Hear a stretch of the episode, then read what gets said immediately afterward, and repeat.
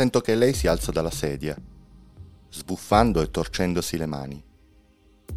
Borbotta qualcosa mentre la musica e il sonoro della sigla d'inizio partono, portandomi allo stomaco quelle sensazioni piene di attesa tra un caricamento e l'altro. Accende una sigaretta.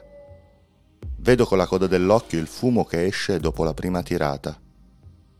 O forse sento solo l'odore e mi immagino di vedere la nebbia sputata fuori vicino allo schermo.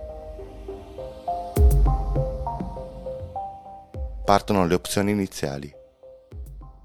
Scelgo tutto e carico. Dice qualche frase concitata. In mezzo percepisco solo di nuovo, cosa ho fatto, basta. La voce del telecronista attacca bella carica e io parto in dribbling come so fare. Modestamente sono capace. Il tempo scorre veloce nel cronometro in alto.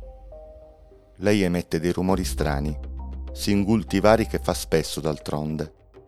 Da quando la conosco l'ho sempre sentita lamentarsi così. Per i denti, per i soldi, per le paranoie su di me. Lo sguardo mio è concentrato, fisso sulle luci e gli scatti delle immagini forsennate. Le mani ora vanno da sole, anticipano le decisioni del cervello. I bastardi sono forti.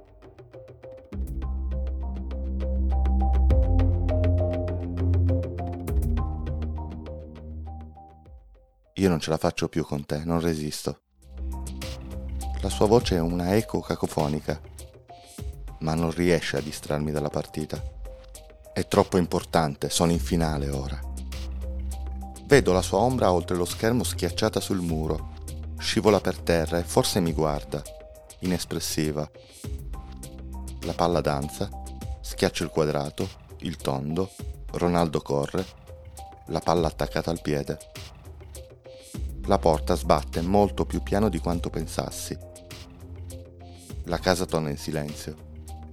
Per poco. Lo stadio e i telecronisti esplodono non appena segno.